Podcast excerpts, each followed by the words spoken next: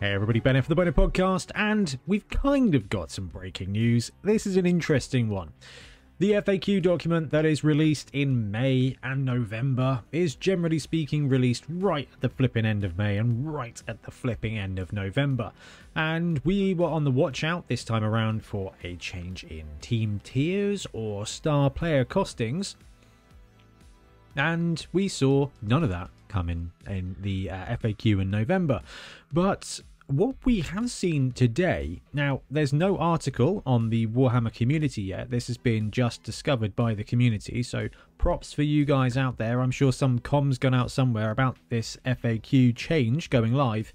But there is a little bit of a change to the november faq they've added a page and that page is all about star players. So, we are going to have a quick look and a less quick speculation on what the heck a megastar is. Okay, so this is the designer's commentary November 2022 document and it's all very much the same. Nothing has changed in it. We've got the most recent updates to Magenta pieces. Uh, let me just check and see if anything else has been adapted or changed here. We've got Animosity, we've got Ball and Chain.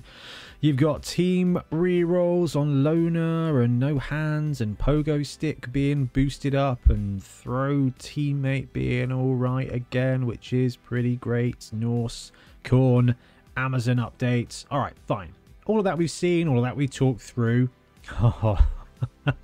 and of course, the controversy controversy of the petty cash, which we don't have to worry about anymore.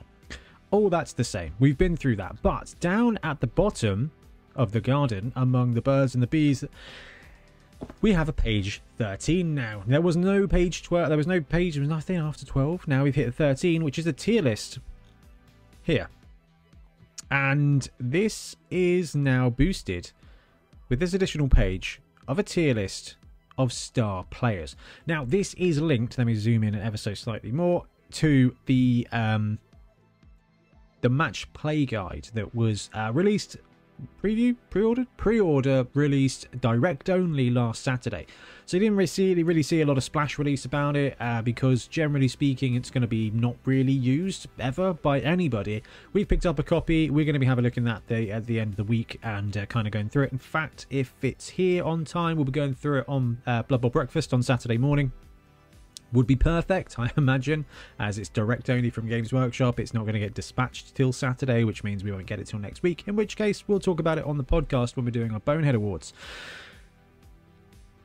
So, here we present the list of star players that are considered to be megastars. In regards to the rules presented on page 14 of the Blood Bowl match play guide for tournament play, we will constantly assess the impact of star players and will update this list along each what?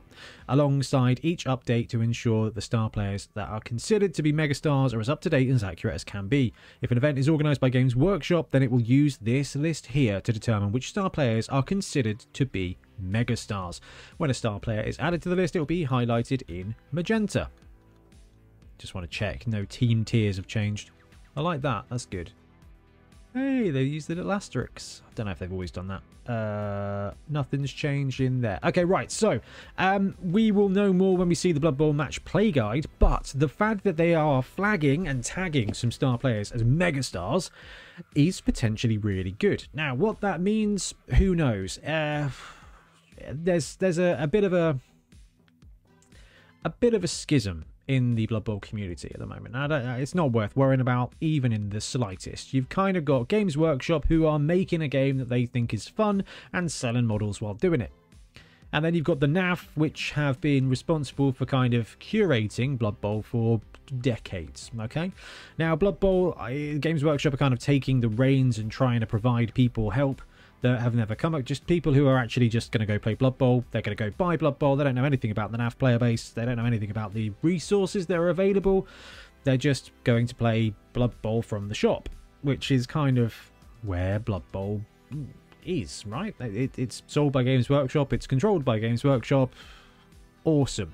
What the NAF and the NAF players have kind of curated is not balanced. Blood Bowl's not balanced, but I guess, a safe space for Blood Bowl. Now, there's this inherent fear of Games Workshop just dropping uh, leagues of Voltan style um, overpowered teams and overpowered star players. And while I think the teams have been in perfectly balanced, uh, I know there's a bit of concern around the strength four players on the Amazon roster, but quite frankly, I think that's much better. I'd rather they were a bit better and a little less boring, so they get a tick for that one. But we've definitely seen some um, some power creep, some power level concerns when it comes to star players. Now, those star players are very much on this list. It's interesting. We saw the World Cup uh, rules come out a few weeks ago. We talked about them on the podcast, and um, there was one star player in there that we were like, seriously, Kreek is is Kreek that much of a problem? Well, he's made the megastar list. So the megastars are Bomber, Dribble Snot, Deep Root, Strong Branch, Griff Oberwald, Hack Phlegm, Shuttle Spike, Scuttle Spike, amazing, um, Kreek, and Morg 'n' Thorg. Morg, yes. Griff, yes. Hakflem, yes. In fact, it's Hakflem, then Griff, then Morg. I think in the way of star players being just really good. Uh, Morg's a funny one. He just adds just awesome bash to a situation. Um, whereas Griff and Kreek basically just one man the game, which is fine. It's fun to have that. Deep Root, Bomber, oh well, yeah. Deep Root, I don't see him as that much of a problem. He's just a really effective star player, and it's because of that Mighty Blow plus two. Uh, we saw it, I think, in the very first game that we filmed of Blood Bowl 2020. Mighty Blow plus two is pretty lush. I quite like the Giant for that very reason. Multiple block gives you two attempts at a strength 7 multi block, so that's pretty sexy too. Um, Bomber is warping the meta when it comes to tournaments and leagues. The petty cash thing is going to limit that. It's is going to limit that, but Bomber is meta warping. and uh, Cindy is probably going to meta warp it the other way around. So this is quite interesting that Cindy's not on this list. She's barely, I imagine, seen play at the moment. Um, and Cindy Piewhistle is the other bomber that's 50k but plays for Old World Alliance. So you've got, no, not Old World Alliance, Old World Cup. Old World Super League. I don't know. Old World. Um, okay, so we've got this list of super mega stars. Now, what, what what that means, I imagine, is going to be a floating variable. I imagine that there's going to be, right, tournament stars, tournament players. When it comes to this competition pack that's coming out this weekend from Games Workshop, I don't believe there's anything in there that's particularly exciting, particularly different, particularly new. It's just going to be a case of, hey, do these fun things. And you know what? I'm all for that. As for paying £10 for a guide to run a tournament that's going to be stuff you already knew, fine. For those people that don't know anything about bigger Blood Bowl, like the NAF or anything like that, it will be useful. And I imagine picking up that book is going to give you some really exciting ideas to run an event. And I think that's the difference here. You you run a tournament or you run an event. Events and tournaments are kind of interchangeable, and I think Games Workshop lean more towards an event than a competitive tournament. So what this is going to do is it's going to flag a megastar and then you kind of get that balancing factor of, right, does a megastar use both of my star player slots? Does a megastar use half of my skill allowance, half of my SPP allowance?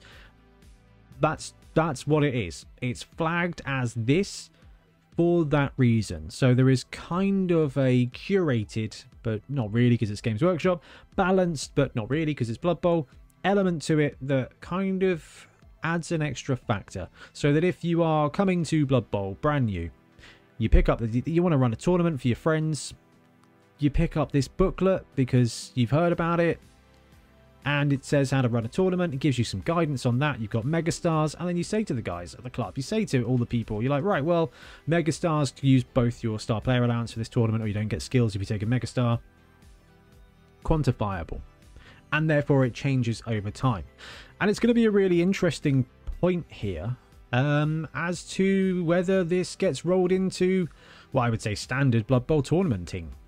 And this is the interesting thing. I, I, haven't really put my thoughts out there at the moment on the match play guide because I want to wait and really look at it because it is optional, right? Everything in Death Zone was flipping optional. Great fun, but optional. And that's kind of where Blood Bowl is. Like, there's a whole bunch of extra rules that you turn off because actually 10 special rules is enough. It's cool that there's 30 to choose from, but settling the 10 most reasonable ones makes it way more approachable as a game. So having that element, this element here, it's going to be interesting to see the tournament sphere because it makes it quite a logical way of saying megastars cost both your star players, megastars cost half your star point, half star player points, something like that. It makes it really, really kind of quantifiable. Now, the World Cup uh, rule set is good to the same extent, but it is it double complicates it. You choose your skill allowance based on stuff and whether you can take a star player, then other star players also take your skill allowance. So it's kind of like I have to pay it twice. It's like buying things in America. You buy the thing and then you pay the tax separately. It's kind of like that. But here it kind of gives you a list of the strongest star players, the most game changing star players, and actually a really nice little tagline to be able to go, right, megastars are X. Okay, fine. Do I take something off the megastar? Yeah, right. And you can even basically wrap it up to be like, hey, we've got these tiers. This is the tier for a star. This is the tier for... Uh, this is your tier team. And this is your skill package if you've got a megastar. So nice and easy and quantifiable. Because Blood Bowl should be chill. There's nice competitive edges to be found. But quite frankly, any team can beat any other team on any given day. It's just that these megastars make it a little bit easier. Anyway, I am fascinated to find out what you think about this. Uh, I know some of you would have already seen the match play guide out there, um, and uh, it's going to be really good to kind of get a hold of it and to talk through what it actually is and what it actually means, and whether or not you're going to need to know about it if you're playing Blood Bowl. I'm waiting for this book so that I can do the monthly meta because I think it's going to be quite an interesting one. Anyway, let me know your thoughts on Megastars, and we'll be back soon with more Blood Bowl content. Happy blocking. Thanks very much for watching. We really appreciate your support. If you want to support the channel even further, please like and subscribe. It really does help us out. Or come join us on YouTube members or in Patreon where you can get exclusive access to some content, some loot, early access to basically everything we do as well as regular competitions or you can pick up some Bonehead Podcast loot either on our website at boneheadpodcast.com. We've got the Dungeon Bowl things, we've got tokens and stuff like that, or on our Spreadshirt site as well. Everything you do just helps us make more content and hopefully do it of better quality. Anyway, thank you very much for watching. Happy blocking.